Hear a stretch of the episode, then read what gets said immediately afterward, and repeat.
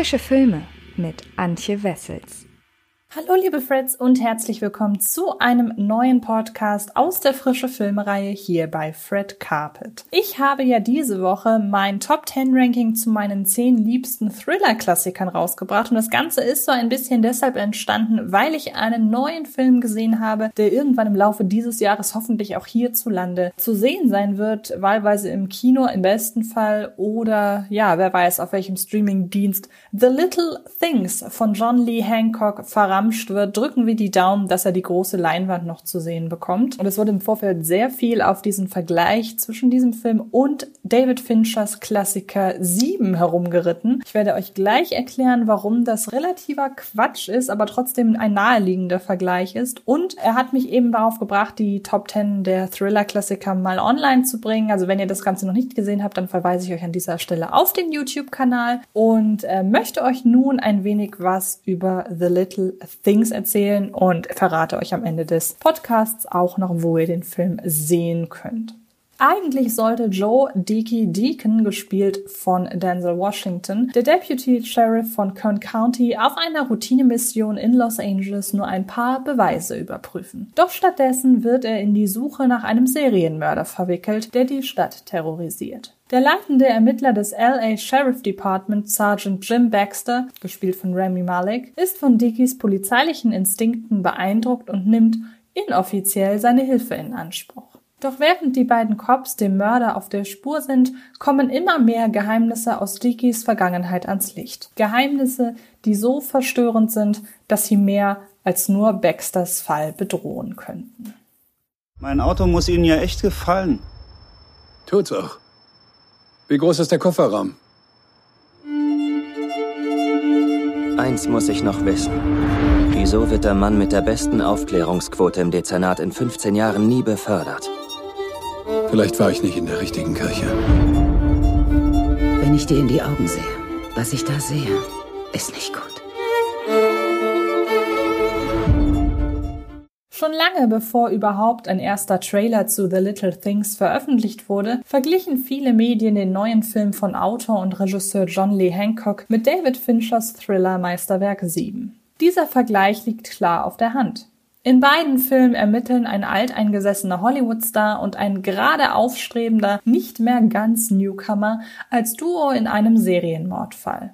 Auch der Verdächtige wird von einem großen Namen verkörpert. Nur während Kevin Spacey alias John Doe einst vollständig aus der PR-Maschinerie herausgehalten wurde, wird mit Jared Leto nun aktiv geworben.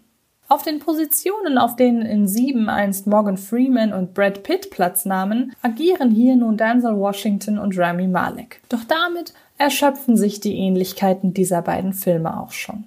Stattdessen erinnert The Little Things viel eher an einen ganz anderen Film aus David Finchers Schaffen, nämlich an Zodiac, die Spur des Killers. Und es gibt einen ersten Vorgeschmack darauf, was für einen Mumm John Lee Hancock beweist, indem er seinen Film, dessen Skript er bereits im Jahr 1993 fertigstellte, auch heute noch so inszeniert, wie er schon 2007 aus der Zeit gefallen war und der es heute mehr denn je ist. Denn The Little Things ist im besten Sinne ganz und gar unbefriedigend und hat mit den High-Tension-Thrillern heutiger Dekade kaum etwas gemein, außer vielleicht die schmucke Inszenierung.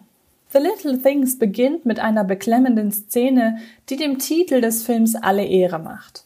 Eine Frau wird des Nachts auf dem Highway von einem anderen Auto verfolgt, stürmt in Panik zu einem Haus, dessen Eintritt ihr verwehrt bleibt und flieht anschließend zurück auf die Straße, wo sie im letzten Moment einen Truckerfahrer zum Anhalten bewegen kann, ehe sie erschöpft zu Boden sinkt.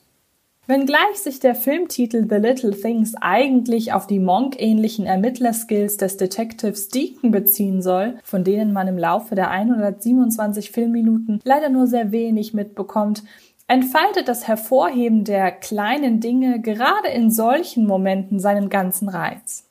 In The Little Things wird es nie explizit. Selbst die blutigen Tatorte, an denen die Cops Frauenleichen inspizieren, fängt Kameramann John Schwartzman mit solch einer Beiläufigkeit ein, dass der Suspense nicht wie in so vielen anderen Thrillern auch aus der visuellen Drastik entsteht, sondern vielmehr aus allem, was mit einer solchen Tat einhergeht.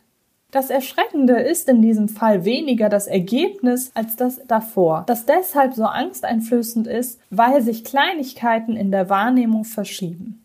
Etwa weil ein Auto ein paar Minuten zu lange hinter einem herfährt als üblich. Später im Film sehen wir eine junge Joggerin im Dunkeln alleine nach Hause laufen. Die Szene scheint bereits vorbei, die Kamera zieht auf, als auf einmal ein Auto in eben jene Straße einbiegt, in die gerade auch die Joggerin eingebogen war.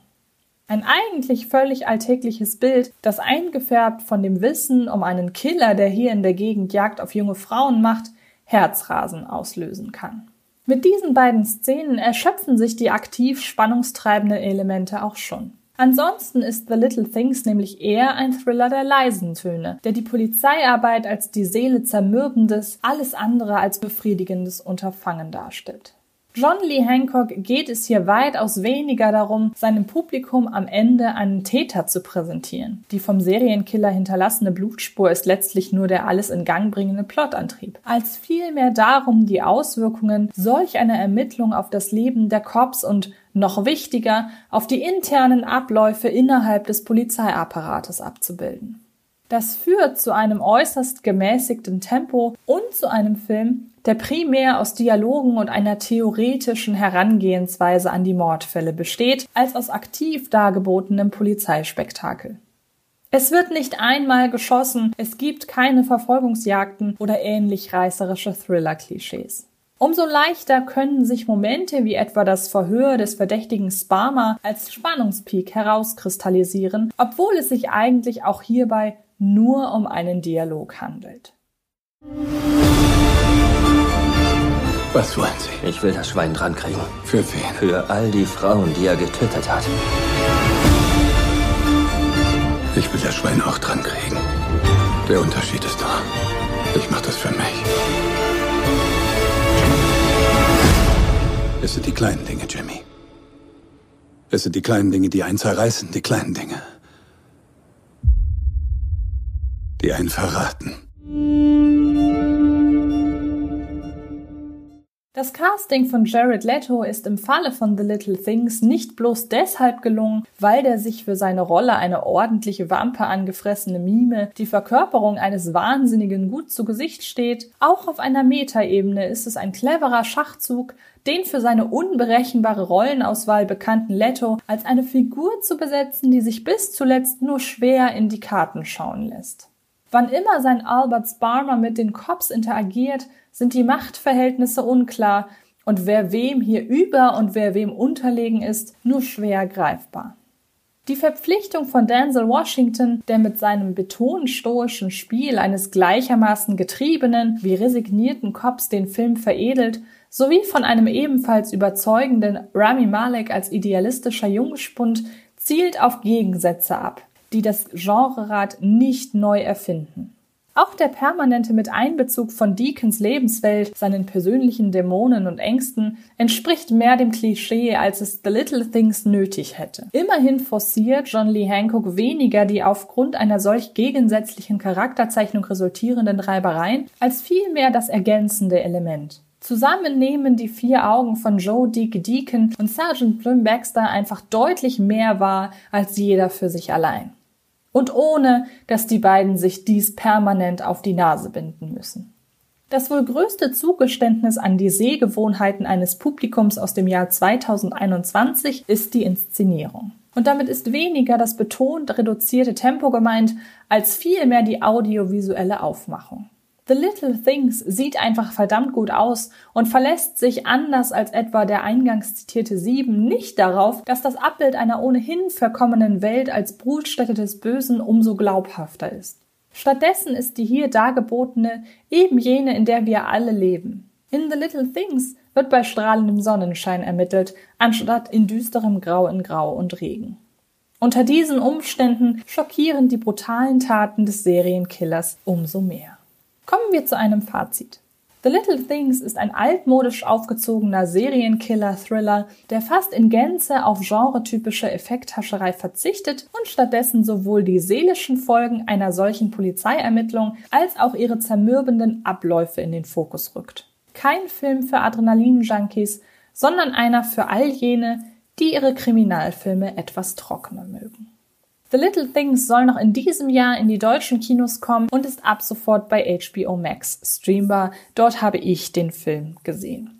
Und äh, ich bin nun sehr gespannt, ob ihr ebenfalls Lust darauf habt, The Little Things endlich zu sehen. Wie gesagt, Warner Bros. hat ihn auch in Deutschland für 2021 noch im Portfolio. Also lasst uns hoffen, dass der Film hierzulande die Lichtspielhäuser sehen darf. Ich bedanke mich sehr herzlich fürs Zuhören und verweise an dieser Stelle noch auf die anderen Podcasts dieser Woche. Ich habe nämlich in einem anderen, einer anderen Ausgabe über Eighth Grade gesprochen. Der Film kommt dieser Tage zu Netflix und über Songbird von Produzent Michael Bay, einer der ersten Corona-Filme, die ja, das Licht der Leinwand bzw. der Streaming-Dienste erblicken durften. Noch einmal vielen Dank fürs Zuhören. Ich wünsche euch sehr viel Spaß bei den anderen Podcasts, beim Filmeschauen und dann hören und sehen wir uns in den nächsten Tagen garantiert irgendwo im Internet.